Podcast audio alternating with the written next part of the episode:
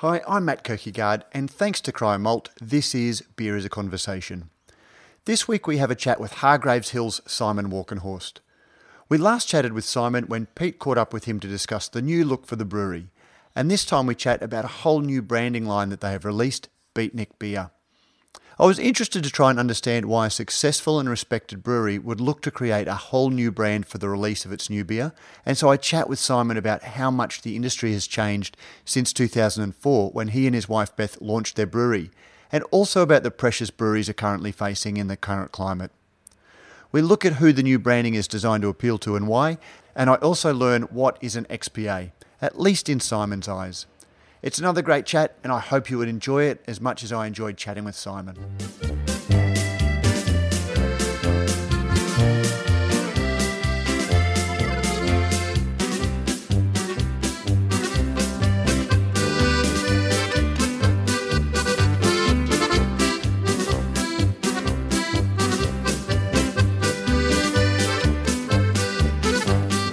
Simon Walkenhorst, welcome to Beer is a Conversation. Cheers, mate. Thank you so much. Cheers. Yeah, mate, we're here to talk about a new little thing called Beatnik Brewery. But before we do that, let's step back. Let's go back to, it seems like so long ago, 2004. That's right. A much younger former pianist and his opera-singing wife, Beth, decided to open a brewery. That's right. Yes, we did.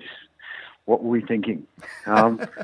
No, it was just a great opportunity. I thought back then, it was a very, very different landscape in the brewing industry. But we just thought it would be a great opportunity to sit out here in the Yarra Valley on Beth's family property, put up a little shed, get a little bit of, small scale gear and start knocking out a bit of beer. And it was more probably a little bit of market testing to see if we could make beer, sell beer, distribute beer and that sort of thing to get going. And that was a really, it was a good success. It was a good uptake for it. It was a bit tough back in those days, there was a lot of venues and bottle shops and things like that were maybe just that little bit suspicious of unknown brands and things like that. But we sort of made a bit of headway there and, driving around the countryside in a Commodore sedan with a, bootload and a back seat load of cases of pale ale, and away we went. Hand bottled pale ale. That's it. Yes. Yeah, Beth often, used to bottle. It was bottle conditioned back then, so we used to fill up a header tank with cold beer and dose it with a bit of sugar, and then cap it off, and then come back a week later and. Hopefully it was sufficiently carbonated and not overcarbonated. So, times have really changed for us. But, it was as rustic as it got, but was really successful. And it was really, really nice beer too. Like, I mean, that probably launched us, in the direction that we went in. And it was just a really good, honest, hoppy pale ale, and that was really quite in demand, so we did all right with that. And it's funny, you say that back in those days, bottle shops were a little bit dubious or, a little bit reluctant to take it on, and I guess there were a whole lot of challenges for the pioneering breweries such as yourself to convince people that craft beer was worth taking a punt on. But fast forward, 14 years when we are in the throes of, a boom. We're seeing a lot of venues. Everything seems to be craft beer these days. And I guess in its own way, whilst you're not having to create a market for your products, seeing it booming creates a whole different set of challenges for you. Oh, absolutely. I think now there's, there's a lot of different issues that we face, even as a much larger brewery. But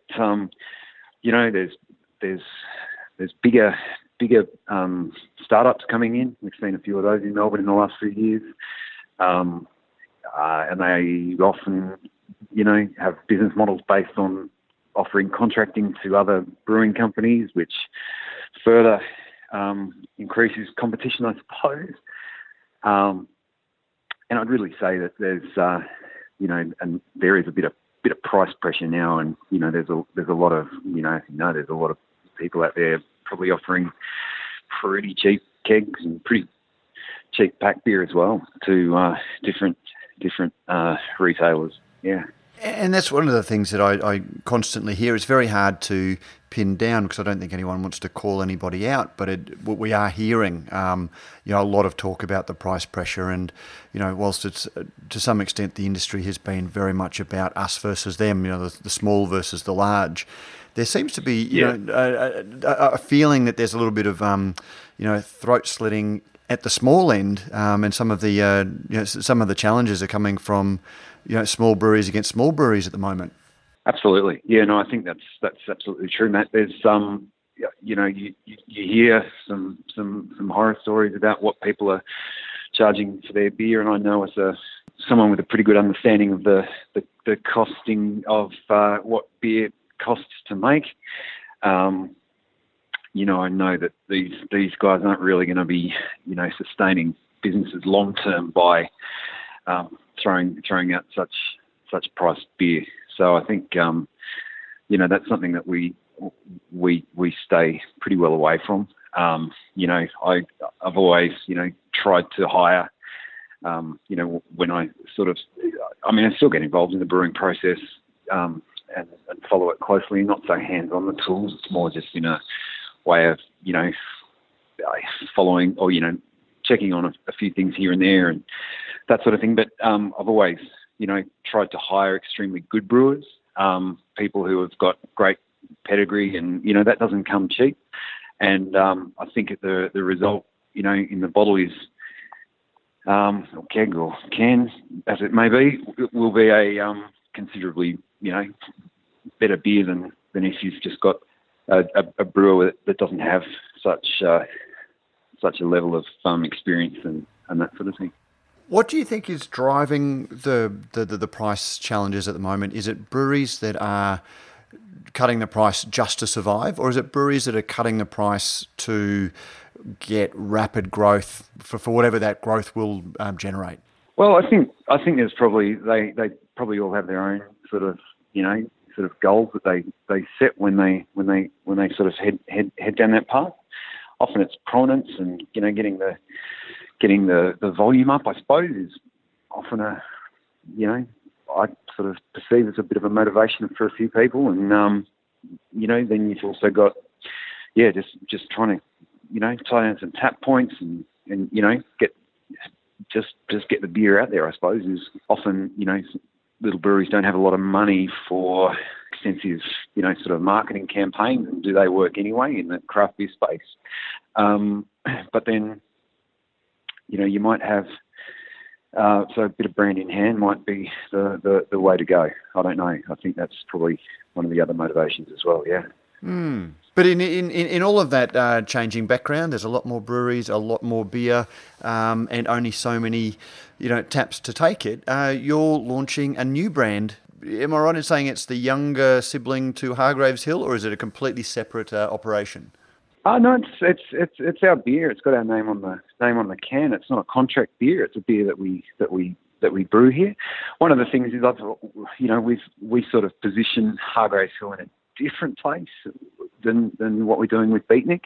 Beatnik is it started life as a beer that we had a lot of fun brewing with the guys from the Royal Albert Hotel in Surrey Hills, up in Sydney, and they came down and we brewed a beer, and Mick was along for the day and brought some of his staff down as well, and the question was, what did you want to, or what are we going to brew? We thought, well, at that stage, a really, tasty XPA that's not super bitter, nice hop balance and that sort of thing. He sort of thought that would be the beer that would fly out of his pub, better than most other styles. And then,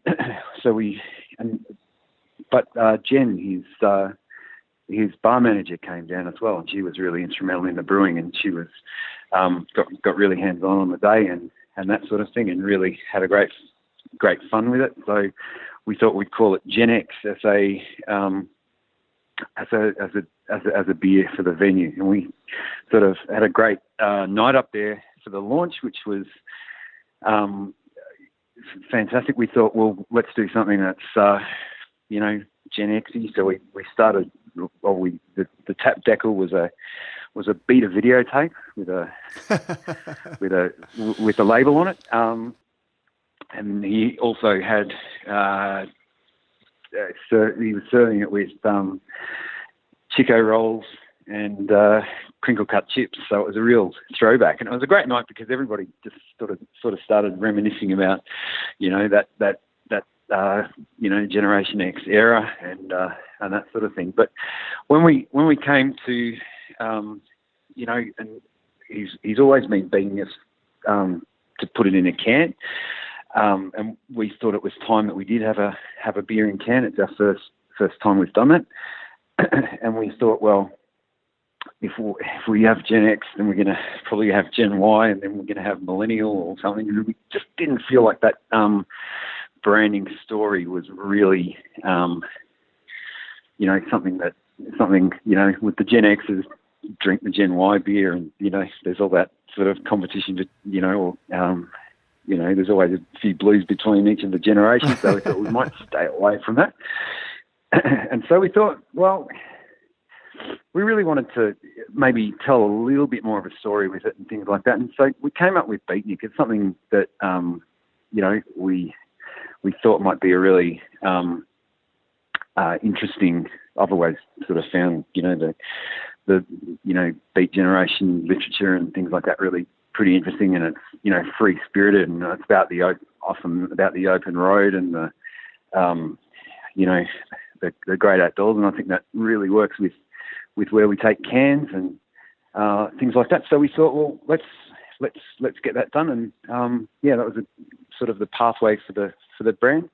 And it's not we're not going to be probably with Hargreaves Hill. I've banged on about hops and malts and yeasts and that sort of thing for the whole period, but this for the whole time. And I think, Beatnik is a chance for just having a great tasting beer in your hand and hitting the great outdoors and, getting to festivals and all that sort of fun stuff rather than talking about malt and hops. So that's really sort of where the brand has probably grown from, I'd say. And that's the thing, like whilst you say it is a part of the Hargreaves Hill, it's got Hargreaves Hill on, it's still got a very distinct styling. You've actually launching it as Beatnik has a presence on Facebook, so it is somewhat separate from Hargreaves Hill. I'm looking back at, 2004, it was just about making beer and convincing people that beer was good. How fractured is the beer market now, or how fragmented, and how many different markets are there within the overall beer market that you have to come out with something that has an appeal to a certain demographic or a certain group of people, that you've had to launch a new brand to do that? Oh, look, I think, yeah, absolutely. I mean, we with Hargreaves Hill, I suppose we also talk a lot about the Yarra Valley, and it's about, the food and produce and wine and, sort of the Epicurean nature of why people come to the Yarra Valley, and that fits in really nicely. But I suppose with Beatnik, we're not saying that it really has a great level of provenance as well, so it doesn't matter where it comes from in a way. And it's sort of more just about... but definitely at a different demographic. So, look, we've been working in with Jessie from Craft Instinct, and she's been fantastic in, sort of getting the direction, in a place where we've all been happy with it, and there's been a lot of thought behind it, and it's been a really fascinating process to be a part of from the beginning, and that's sort of something that we've really enjoyed doing. But yeah, definitely, it's a different demographic, really just aimed with simple iconography and that sort of thing. So yeah, it'll be interesting to see how the uptake goes, really. I'm looking at a can and it says "Fate loves the fearless." There is a lot of imagery about open roads. There's arrows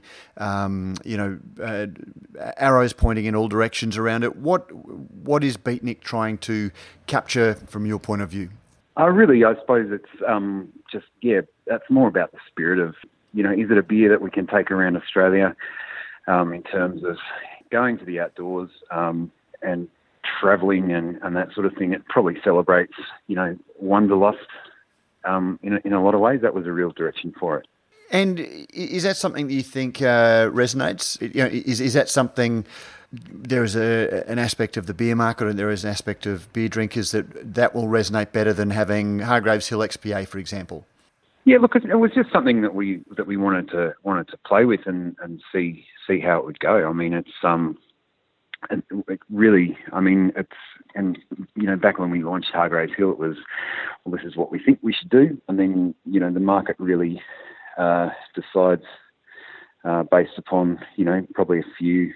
You know, whether it's the imagery and the story behind it, or whether it's the flavour of the beer, or whatever. So it's when you think you've done something that's on song, maybe, you know, the market will actually sort of decide for itself in a lot of ways. And so I think that, you know, I think we've seen other breweries and other wine companies launch, you know, different sub-brands, I suppose. And, you know, I thought it's just something that, you know, I'm interested to play with in terms of from a branding perspective. Yeah. Is it hard? You talked about that you still supervise closely what goes on, but you're not necessarily on the tools yourself. Yep. I was looking back through some of my archives just before we spoke, some of the articles that Willie Simpson wrote, you know, back in 2004, just after you'd launched and you were brewing 400-litre batches, and you and Beth were very much the face. You know, you were delivering the beer, you were doing the tastings yourselves. And so I guess you were very closely associated with the brand. As 14 years later, as the brewery's bigger, you're into much more markets. Does the brand need to carry a little bit more of the story to resonate with people that don't have that one-on-one contact with you both, the way that they once did? Well, it remains to be seen, I suppose. You know, I kind of think that people are, you know, what we've talked about here is that people are motivated to buy beer for different reasons, whether that's flavour or the look of the beer. And some people want to know. You know, before when you were talking about, you know, the different sectors of the craft beer market or the beer market, even some people want to know about all the hops, or they want the new New England IPA or Brewed IPA or something like that. Other people simply just want a good beer, and without, you know, possibly buying into too much of a story. So look, it'll be a fascinating thing to watch, to see how, you know, how it goes.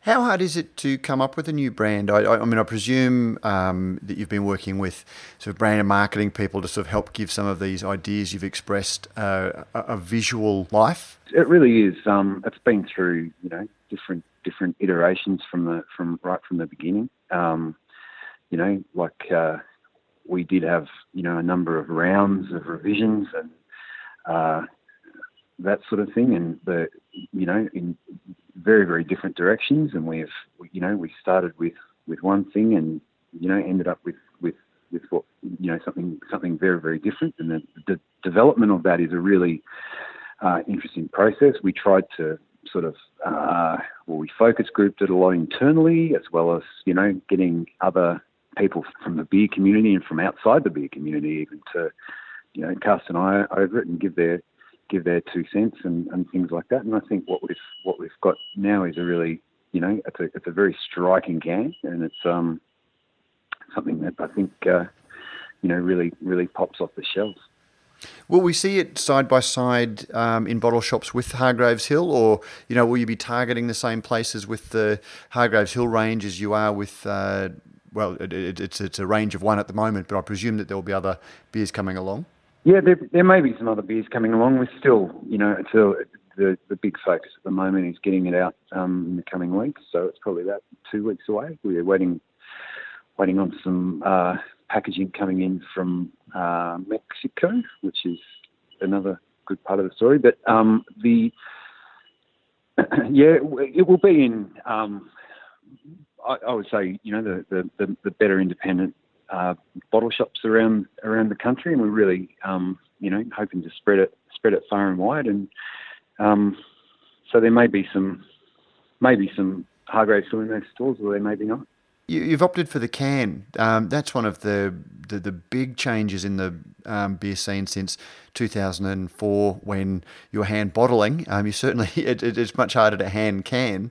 But we have seen the rise of the cans over the last 14 years. Where are you a purist? Do you like the bottle, or are you just happy to use whatever package sells? Oh, look, the advantages of cans are something that you can no longer really ignore.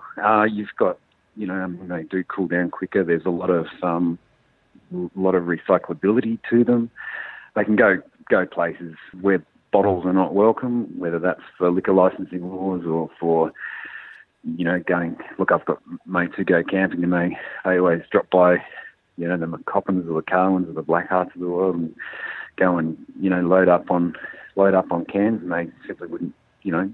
So there's places where bottles just simply can't go, and I think that's. I probably am a little bit more of a traditionalist, and I do enjoy drinking beer directly from a bottle more than I do a can. But, we use a glass, don't we, Simon? Oh, that's it. Absolutely. Every time, Matt. But you do prefer drinking from a bottle than a can, if those rare occasions that you drink directly from the packaging vessel? Yeah, no, that's it. Yeah, I'll be on the record for that. I can own that one. That's fine. Yeah. And how about one of the things that Pete and I talk about? Is that cans are very popular and they have all of those benefits, but there's still just that the final hurdle for me is that as an option, if you're serving it out to somebody, if you are pouring it into a glass, in a restaurant or at a tasting, it just seems there's just something missing when you pour from a can. There's just something that sort of, it's a little bit like, getting when all of the adults are drinking from glass, you get the plastic cup. It feels a little bit you're at the kids' table a little bit. Yeah, I know. But I think also bottles work better maybe in some of, in restaurants a little better on the table, if that's the case, or so I think every the can has its place, and as does the bottle, but and we will continue to be bottling Hargreaves Hill beers too.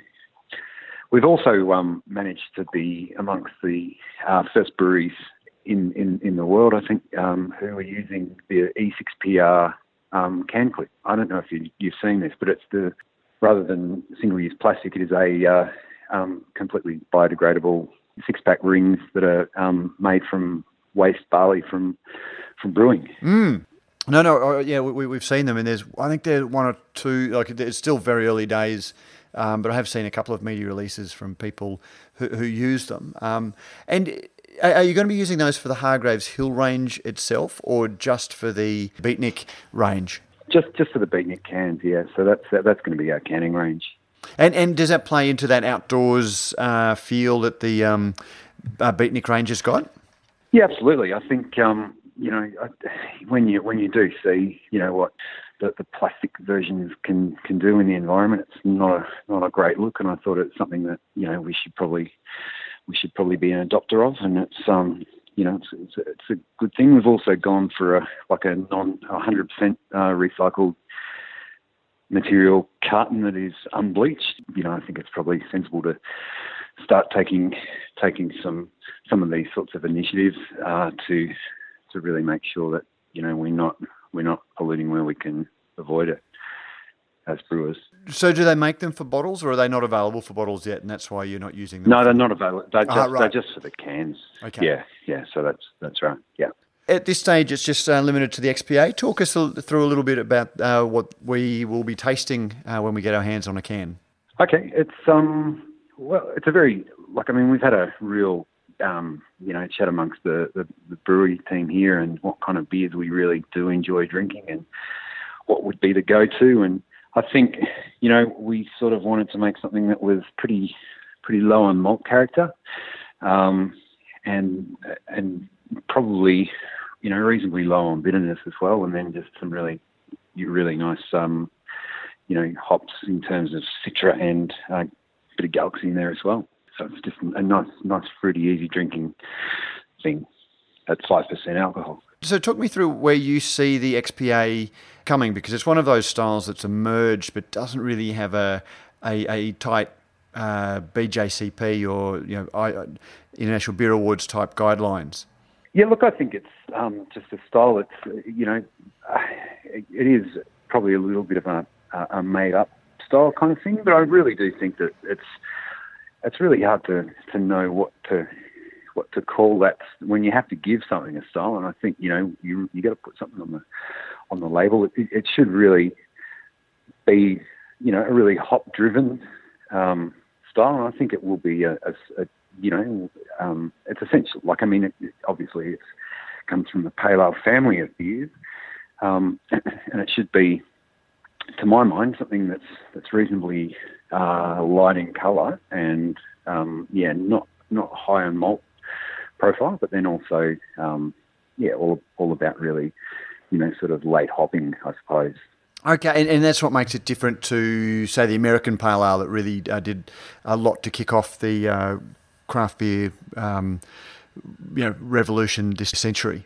Yeah, I would say so. I mean, I think, you know, like, I mean, there's Pale Ales and there's Pale Ales as well. It's a big family of beers. But I think, you know, like, say, for example, our Pale Ale has Hargreaves Hill, which is a product that we, you know, sort of trying to differentiate it from, and it's a little bit more crystal malt character, and, you know, the bitterness is probably just that little bit higher as well. While there is still some hop character, it's probably not as overtly fruity as the XPA is. Okay, are you playing around with a couple of other styles that we may see under the Beatnik brand, or is it just the XPA for now? Just the XPA for now, but we'll definitely be you know, extending that family of beers. And I think, you know, I've got dreams of making, you know, a really, really nice, you know, IPA in that family, maybe higher in alcohol and, you know, just a really big kind of beer. We're probably going to put some bigger beers in this range, but we also might be looking at doing some lighter sours as well, just to really, really mix it up. Excellent. Simon, all the best with the Beatnik Beer range from Hargreaves Hill. How widely will it be available? Is it just for Victoria, or is it going to get a little bit more widely? We're going to go into Queensland, New South Wales and Adelaide initially, and then we'll probably a bit in Tassie, and maybe a little bit over to the west when we get it organised. But it's so we're going to try and get it all over the place. Yeah.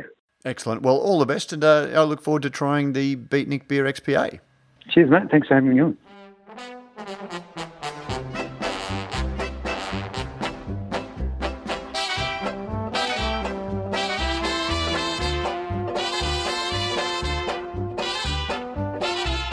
And that was Simon Walkenhorst. Don't forget, if you like what we do at Radio Brews News, you can help us out in a number of ways. You can sponsor the show, either by a small monthly contribution or through a one-off donation. You can find details in the show notes. You can review our podcast on iTunes or your favourite podcasting service. Let us know what you think and help others discover the show.